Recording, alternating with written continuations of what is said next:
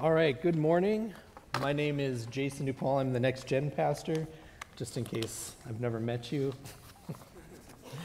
uh, so, this week, if you want to grab a Bible, we are going to look at the final teaching section of Jesus in the Sermon on the Mount, Matthew chapter 7, verses 24 through 27. Matthew chapter 7, verses 24 through 27. So, like I said, we're wrapping up Jesus' teaching section in the Sermon on the Mount, which we began talking about the Sermon on the Mount, if my math is correct, back in January, which means we should finish the book of Matthew about 2037 AD, the year of our Lord. So, again, it's important to note in this last section the Sermon on the Mount is not instructions on how to be saved, but what a saved disciple looks like and how they live. So, would you please stand with me as we read Matthew 7 24 through 27? Everyone then who hears these words of mine and does them will be like a wise man who built his house on the rock. And the rain fell, and the floods came, and the winds blew and beat on that house. But it did not fall because it had been founded on the rock. And everyone who hears these words of mine and does not do them will be like a foolish man who built his house on the sand. And the rain fell, and the floods came, and the winds blew and beat against that house, and it fell, and great was the fall of it. You may be seated.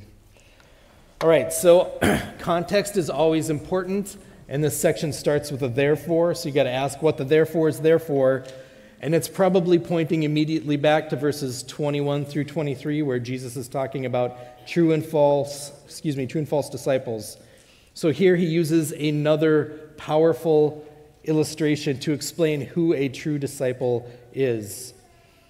But this could also be seen as a summary of the warning section that he started back in chapter 7, verse 13, where he gives uh, the wide and the narrow gate, and then he starts talking about false teachers or false prophets, as well as 21 through 23. So it probably points back a little bit to that, and to be honest, it's a perfect capstone for the entire Sermon on the Mount. So, in the verses preceding the tale of these two houses, Jesus warns about entering the narrow gate to make sure that you do that.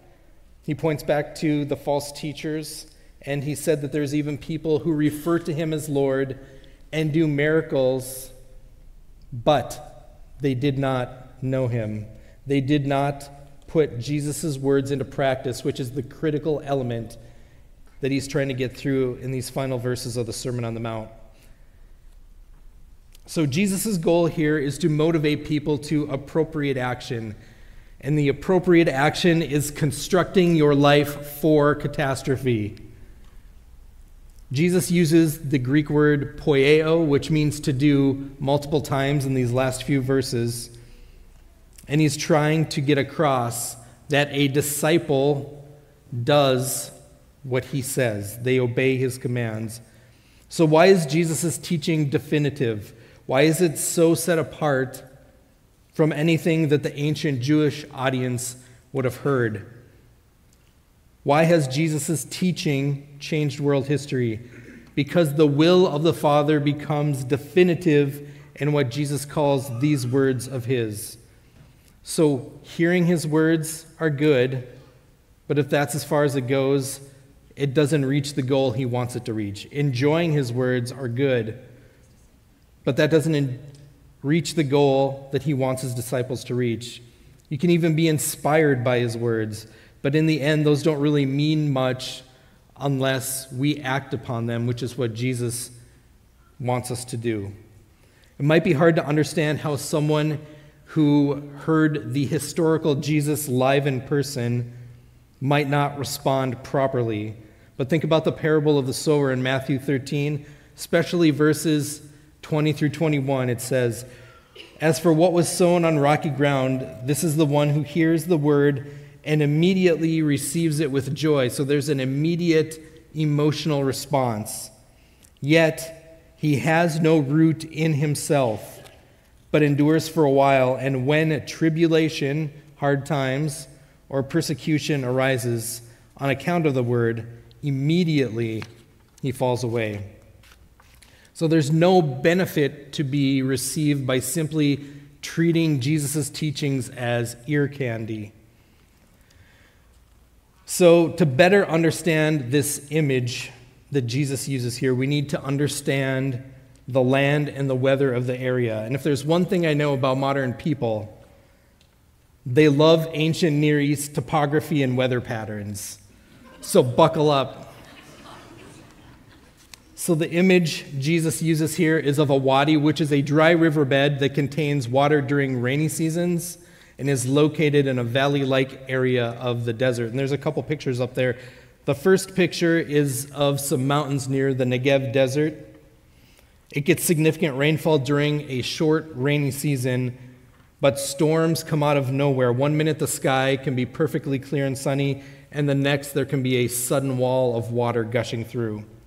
And the walls in that first picture are really steep, but you can see the effects that the violent rainfall has on the terrain. This parable would have been drawn a strong reaction from the crowd.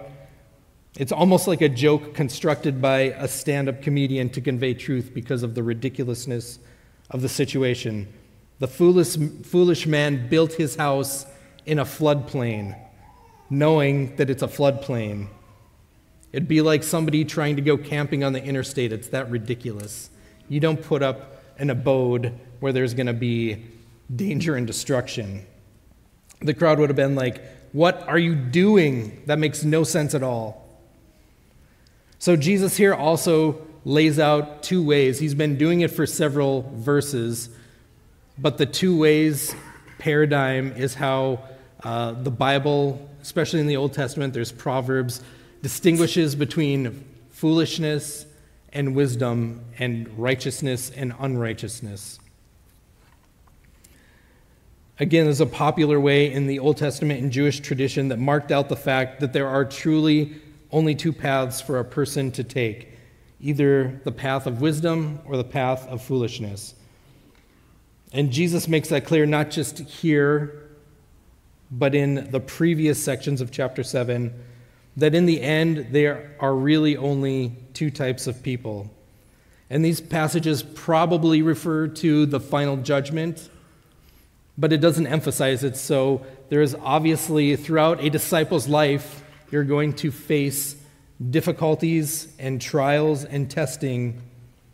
And this looks to that too, not just the end when all things will be revealed in our hearts, or the state of our hearts will be revealed. It's critical to note that in each of these final four passages, failing to respond is catastrophic. These are the words that Jesus uses to, des- to describe it destruction, cut down and burned, excluded from the kingdom of heaven, and the total collapse of the house. So the message is clear to ignore Jesus' words is total spiritual disaster.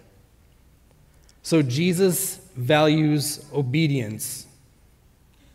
Since this is the end of the sermon, Jesus does not give more commands like he has throughout the Sermon on the Mount, but he emphasizes obeying his commands over disobedience.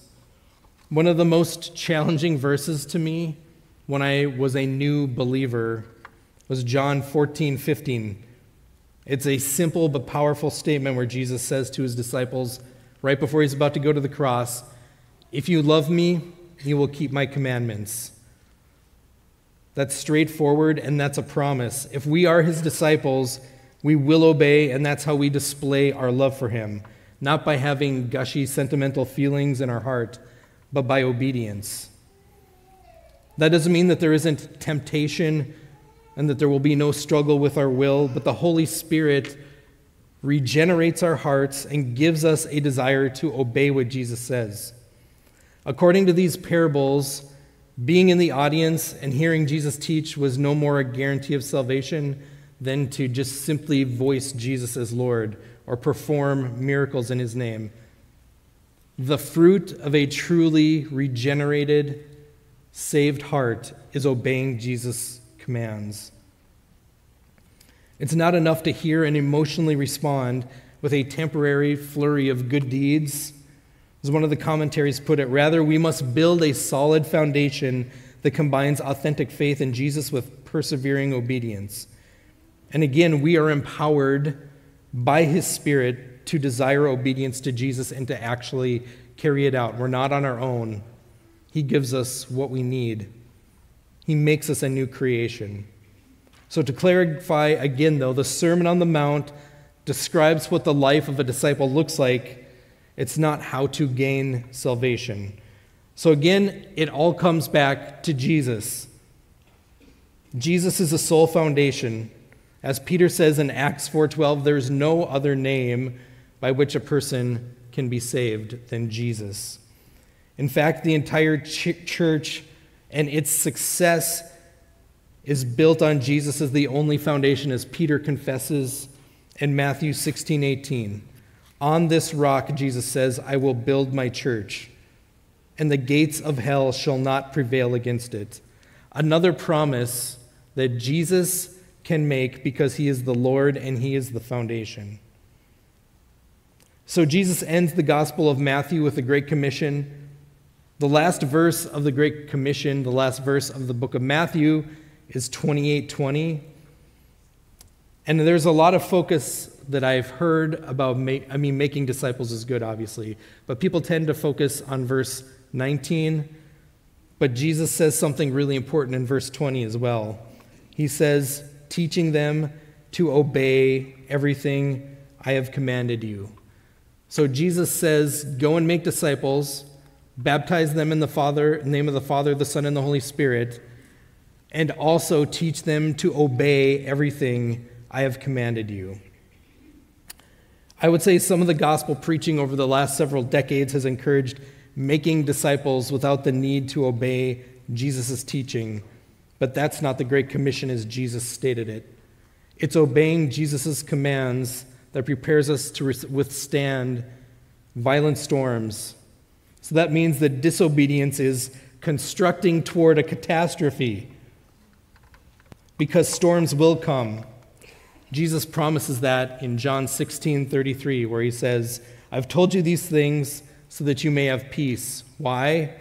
In this world you will have trouble, but take heart, I have overcome the world.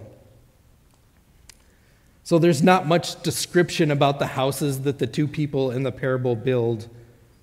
Jesus may have been describing just a simple mud brick house, but there's no need for the specifics about the structure because that's not the point. In the image Jesus uses, there may be not much difference between the houses to a casual observer, but the violent storm reveals the contrast. The difference between the two houses is obedience and disobedience, and that's Jesus' point. Both houses look good in good weather, but the storm reveals the true nature of things that are going on inside. So it's no surprise that Jesus uses here, sorry, excuse me, it's no surprise that Jesus uses something that's used in the Old Testament multiple times a picture of a storm that reveals the inner nature of what's going on in people. The first passage is Ezekiel 10, excuse, excuse me, 13, 10 through 16, where Jesus, or excuse me, we're in the Old Testament now, where in the Old Testament, God is going after some of the false prophets for leading people astray. And he goes into detail about them, saying, Therefore, Thus says the Lord God, I will make a stormy wind break out in my wrath, and there shall be a deluge of rain in my anger and great hailstones in wrath to make a full end.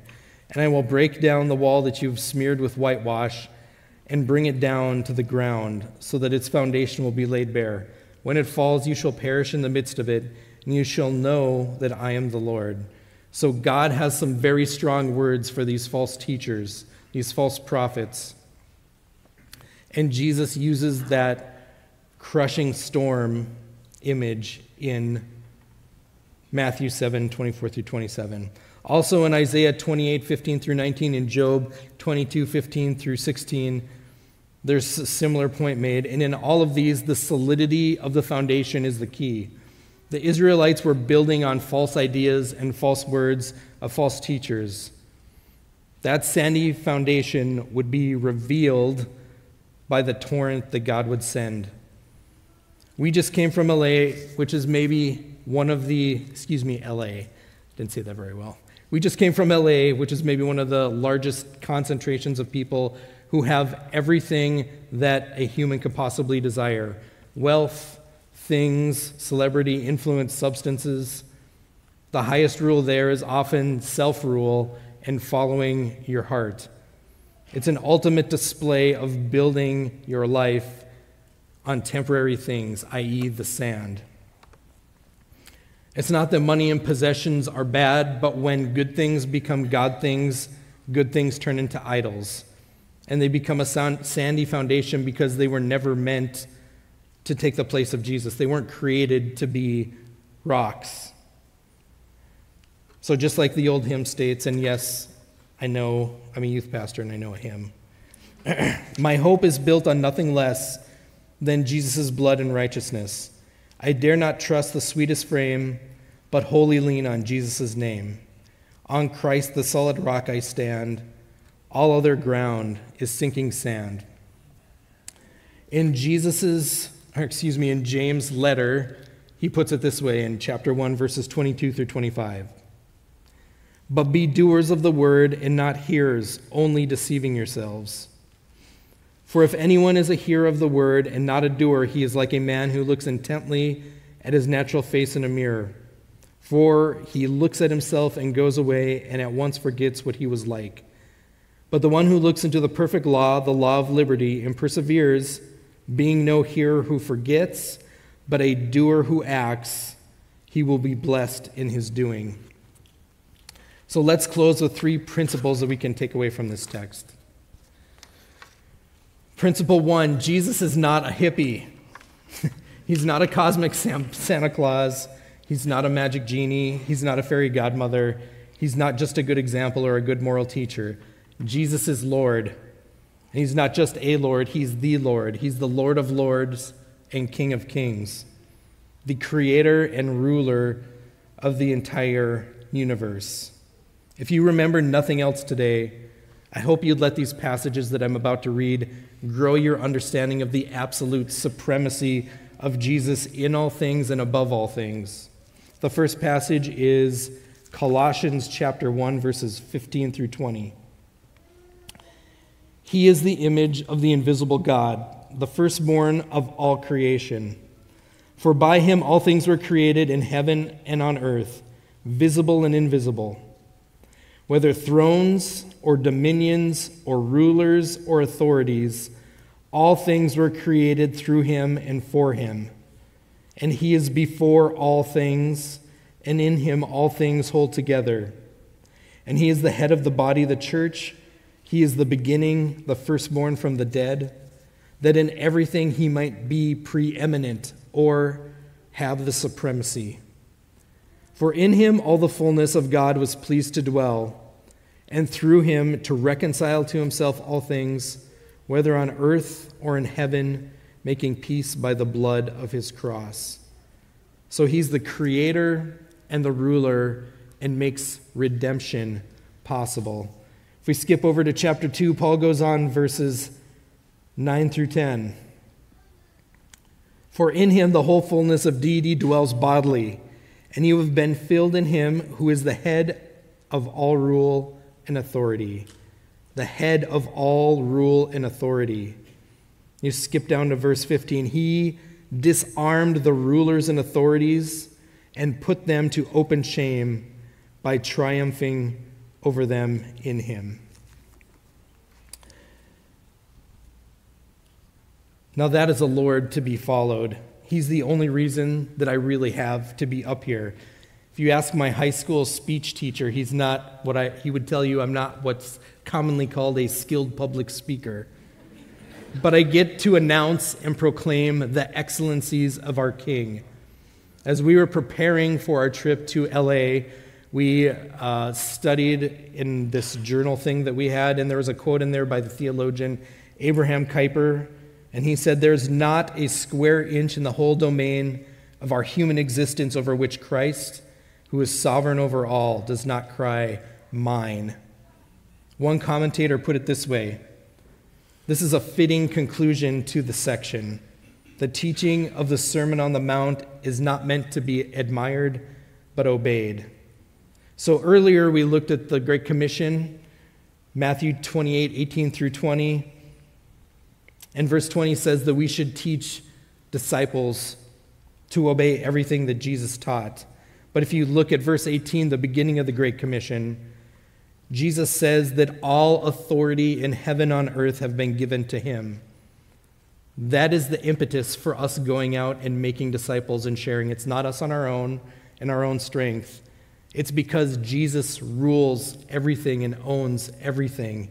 And we are going out in his power to announce that he is the risen Lord. And then at the very end of Matthew, the last phrase, he will go with us every step of the way. So it's not about us or our strength, it's about announcing him as the risen Lord. Principle two, this is probably duh, but eternity matters. So it's just a friendly reminder that heaven and hell are realities, and they are realities that need to be taken seriously because Jesus takes them seriously. And in these final sections of the Sermon on the Mount, he warns his hearers about how critical it is to respond to him the right way. Our world starts twitching at even the thought that God might not want us to do whatever we want whenever we want with whoever we want. What we do in this life matters. Everything along the way reveals where we've placed Jesus in our lives. And as I forgot to read that in first service too. This would be a good time to read Philippians 2. All right, we'll go back. As Philippians 2 states, verses 9 through 12, therefore God has highly exalted him and bestowed on him the name that is above every name so that at the name of Jesus every knee should bow in heaven and on earth and under the earth, and every tongue confess that Jesus Christ is Lord to the glory of the Father. So, as Philippians 2 says, one day we will all stand before him and acknowledge him for who he is. So, if you haven't ever embraced him in faith, I plead with you don't waste another moment. Come to him today. And then principle number three a constant invitation. So we live in a broken world and we're sinful beings. So maybe you've been building your life on the sand. But I want to encourage you that every breath is an opportunity to switch foundations and to shift course. Jesus is there waiting and inviting. There's always an offer to build on the right foundation. Revelation 22 17 says this The Spirit and the bride say, Come. And let the one who hears say, Come. Let the one who is thirsty come. And let the one who wishes take the free gift of the water of life. Jesus closes the Sermon on the Mount by emphasizing an all or nothing commitment for his disciples toward him. This is a question I ask myself Am I all in? I reflect as often as I can. The theologian D.A. Carson, to close, says this The Sermon on the Mount doesn't press people to despair or self salvation, it presses everyone to Jesus. There's no glee or cheer to the prospect of perdition or destruction the warning that Jesus gives about which foundation to build your house on is an invitation. Let's pray. Father, we love you and we thank you so much for sending your Son, that we don't have to go this life alone, that we don't have to endure storms alone, that you have grace and mercy when we build our houses on sand. We pray that you would do a mighty work in our hearts and help us to fully grasp what you've done and what Jesus has for us. We pray this in your name, Jesus. Amen.